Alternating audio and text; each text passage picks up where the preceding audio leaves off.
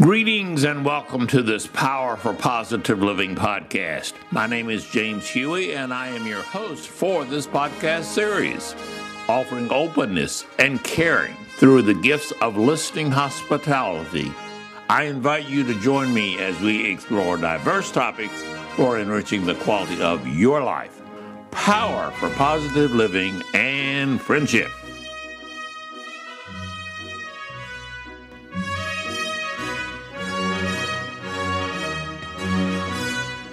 Are many ways for us to seek better understanding of the life we choose to lead. Some choose the path of letting their life path unfold with a maximum of passive choices.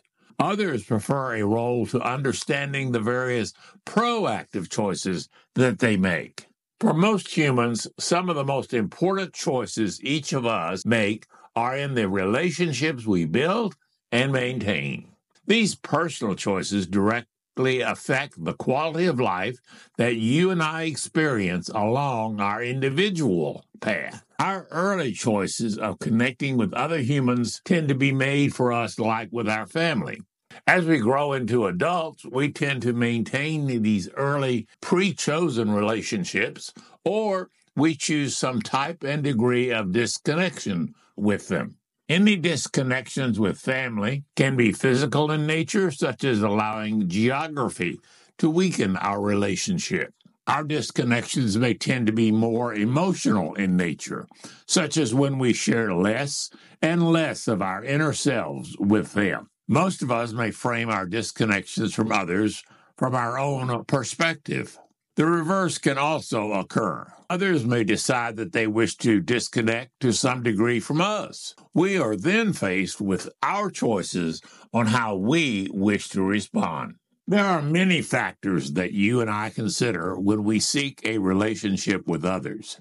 There are also numerous factors that influence our decisions on initiation of friendship by another person while we are in a relationship of some type with another person, whether it be family, friend, neighbor, co-worker, church members, etc., we are also choosing how much time and energy we have and are willing to invest in maintaining and nourishing these connections. The main currency we invest in relationships is time. No one gets any more or less than 24 hours of time currency each day, regardless of our preference or circumstance. It is our choice how to spend our limited time currency on seeking and maintaining the connective health of our relationships.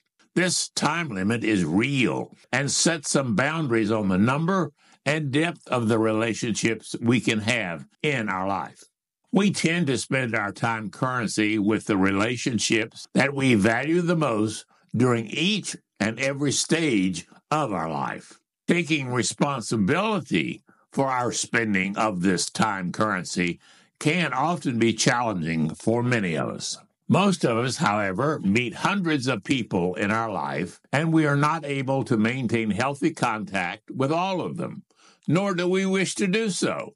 We choose and are chosen by those that support us where we are currently on our life path. Our lives change, and so do our relationships. When my daily quota of 24 hours runs out, the persons who did not make my time cut off for any number of reasons on a repeated basis tend to be on a path for some manner and some degree of disconnection from my world. I also recognize that it can be difficult for me to accept and make healthy responses when I do not make the time cutoff with someone else. And therefore, I am a prime candidate for disconnection from their world. Like all living things, relationships that are not nourished physically, emotionally, and socially with our time currency will eventually wither and die. With time and emotional limits for our relationships, most of us eventually recognize that for some, it may be time for us to disconnect. There can be many diverse factors leading you and I to reach this conclusion. Limitations on our time currency usually will be a major factor with the choices that you and I make. Just like our choices on connecting with other humans, we have choices on the options we use to disconnect, whether it be initiated by our decision or a reaction to the decision made by another person.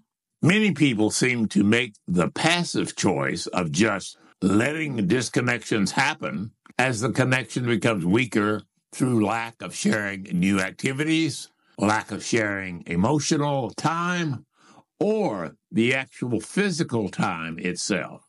Having a gradual disconnection seems easier for many rather than taking the responsibility of having the parties communicate actively without seeming to judge and blame one or the other. Positive living encourages us to ponder and better understand the choices we are making with our relationships, since they do constitute such an important and healthy component of our daily lives. While there is no one size fits all in our choices of connecting and disconnecting with others in some manner and to some degree, each of us does have the personal responsibility for our own mental health to understand our individual path of choosing to connect, maintain, and disconnect with others through our relationships.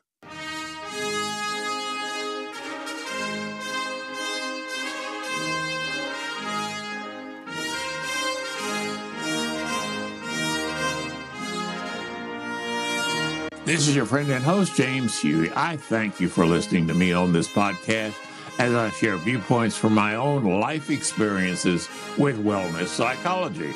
These are my gifts to you, my listeners. Your email comments are always welcome at powerforpositiveliving at gmail. As your friend and host, I always encourage you to value and nurture yourself as the unique human individual that I believe you are. Until next we meet, I remain committed to power for positive living and friendship. Good day.